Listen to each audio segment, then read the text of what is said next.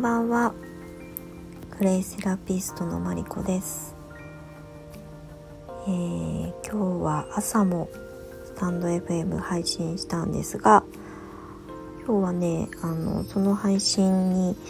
聞いてくださってコメントとかメッセージをくださったりとかこのスタンド FM のレターという機能で、えーと、メッセージをくださった方が何人かいらっしゃるのであのすごく嬉しかったです。ありがとうございます。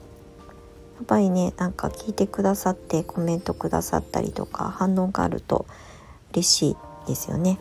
なので嬉しいので頑張れそうな気持ちになりました。でそれで調子に乗って30分ぐらい前に初めてスタンドライブのあスタンド FM のライブ機能をあのトライアルしてみました。使ってみました。まあ直前の告知と、まあ、初めてやったあれなのでまあ聞いてくださる方がいるかなと不安だったんですが、まあ、何人かあの初めましての方が覗きに来てくださってメッセージコメントくださってなんかちょっとプチ嬉しかったです。なんかクレイのことも知っててガスールとかクレイドを使ったことがあるっていう方が飛び込んできてくださったので少しあの盛り上がりました。勝手に。なんか新しいあの出会いとあのつながりができていくと楽しいなと思って少しずつスタンド FM を楽しめるようになってきました。なんかね少し前に1回スタートしたんですけどちょっとバタバタ普段のあの生徒さんの講座があの立て込んでて 2, 2週間3週間ぐらい間が空いちゃってたらなんかあのペースダウンしてしまって どれ久しぶりにやるかって数日3日ぐらい前から思ってやり始めてあのようやくまたあの滑らかにお話ができるようになってきたので楽しくなってきました。もともと他の音声アプリで、えーと、ラジオ配信はしてたんですが、まあ、ちょっとあの iPhone の機種変をした時にうまくアプリがこう、えーと引き継げなくってなんかゼロリセットになっちゃったんですね。アカウントにログインできなくなっちゃったみたいなことが起きてなんかもうめんどくさくなって音声アプリ嫌と思ってた時にあのスタンド FM を見つけてで見たらデザインも可愛いしなんかおしゃれだからまあビジュアルからあこれでやってみようと思って使い始めてみてまあまだ1ヶ月ぐらいなのかな。はい。使ってみて。まあでもちょっとずつ楽しくなってきました。で朝の配信聞いてくださった方がコメントくださったりとかえっ、ー、とメッセージをくれたりとかしてすごい嬉しかったです。なんかちゃんとあのラジオでこの配信あの音声で聞いてくださる方がいたんだって思うとねやっぱ少し励みにつながっていくのであの嬉しかったです素直に。なのでまた明日以降もあの楽しく続けていけたらなと思いますただ朝やるか夜やるのか、まあ、ラジオのね音声アプリで別にアーカイブ残していけるので何時に配信してもいいんだと思うんですがみんなラジオを聴く時間って何時なんだろうとかいろいろちょっと考えちゃうんですよね。なんかつい癖でマーケティングリサーチしたくなっちゃうっていうのがなんかこう差がというかついつい気にか気にしすぎちゃうっていうのがあのいいんだか悪いんだかなんですがなんか朝方の方がいいのかな。私は結構朝起きてラジオ配信のなんか音声アプリは結構立ち上げて聞くことが多いなっていうのは自分のあのルーティンになってるんですけど夜の方がいいのか朝のがいいのかまあよくわからないんですが あのご希望があればレターを送っていただけたら参考にさせていただこうかなと思います。あとまたねスタンド FM のライブもあの少し楽しんでやっていきたいなと思います。今日もコメントねくださった方がいてなんか楽しかったです。あのいつもインスタとかノートばっかりなので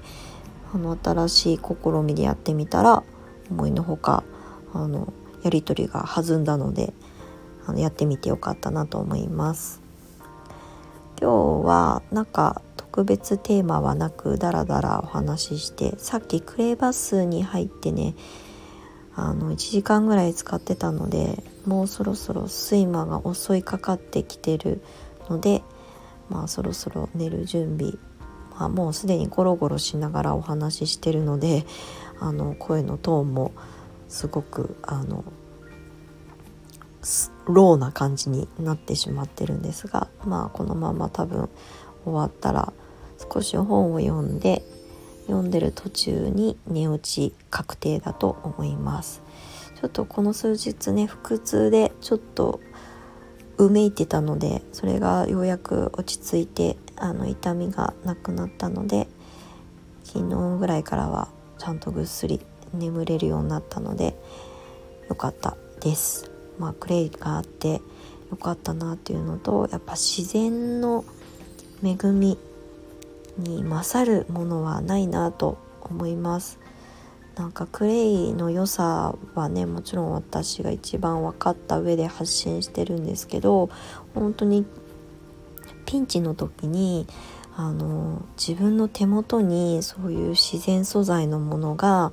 あるってすごく心強かったですね。なんかそれで解消できるかどうかはわからないんですけど、まあ、薬とかと違ってねあの自分の免疫力とか自己注力が高まってないとどんなことやっても多分結果は出にくいと思うんですけど、まあ、ある程度普段からねあの健康意識は、まあ、もちろん高めに持ってる方だと思うので、まあ、そういうベースの上に時々疲れが溜まってそういう症状が出た時も、まあ、一時所持二次に一時処置に二次処置みたいなので、まあ、クレとかアロマとか、まあ、その他のセラピーとか、まあ、オイルとかもそうですねっていうものを持ってると全然心持ちが違うなって思いました。なんか変にえーと、陶酔してこれだったら絶対こう良くなるっていう過信はしないんですけどあるとちょっとお守り代わりにあの扱えるなっていう風に今回思いました。なんかちょっと今までに経験のないあの下腹部の痛みだったのでなんかこれ大きい病気ってこう脳裏をよぎるようなあのちょっとドキドキ感があってまあもちろんあのまだ経過観察中なので、えーと、過信はしていません。自分の自己注力はねもちろんあの信じてますがあの、ね、この痛みが落ち着いて、えー、数日経って、まあ、元通りに元気になれば、まあ、自分の治癒力であのある程度解消できたっていうことが分かると思うので、まあ、それまでは無理をせずあの経過観察をしていこうと思います。はい、でも久しぶりにちょっとさすがに病院を調べましたね近所になるべくこうあの安心で行けるあの救急医療だったり夜中痛くなっちゃったらどうしようとか思ったりとかしたのでちょっと久しぶりに焦りました。まあでも今のところあの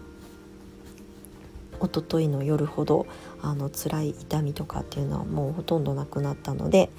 安心して今日も眠りにつけそうです。またあの今日ねこの体感は、えーと、私の言葉でまとめてインスタのストーリーにテキストでアップしています。で、えーとあくまでも医療ではないですし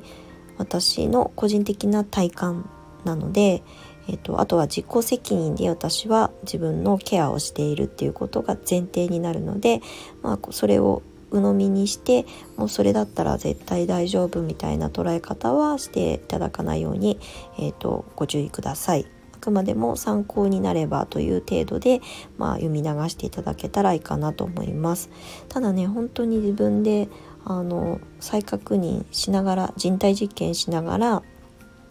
まあ、クレイの可能性をまた一歩あの新しい、えーと、感覚とか、えー、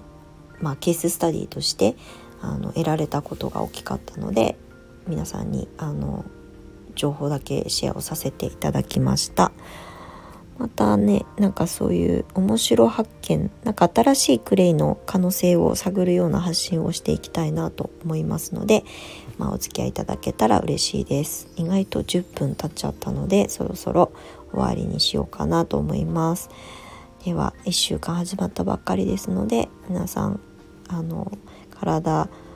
季節が変わってねあの台風とか来て自律神経も不安定になったりとかするのでここであの無理をするとまた寒くなった時にちょっと支障が起きるかもしれないのでゆっくり体を休めるということをできる限りしていただきたいなと思います。ではゆっくりお休みください。お付き合いくださいました方ありがとうございます。では明日また配信しますのでお願いします。おやすみなさい。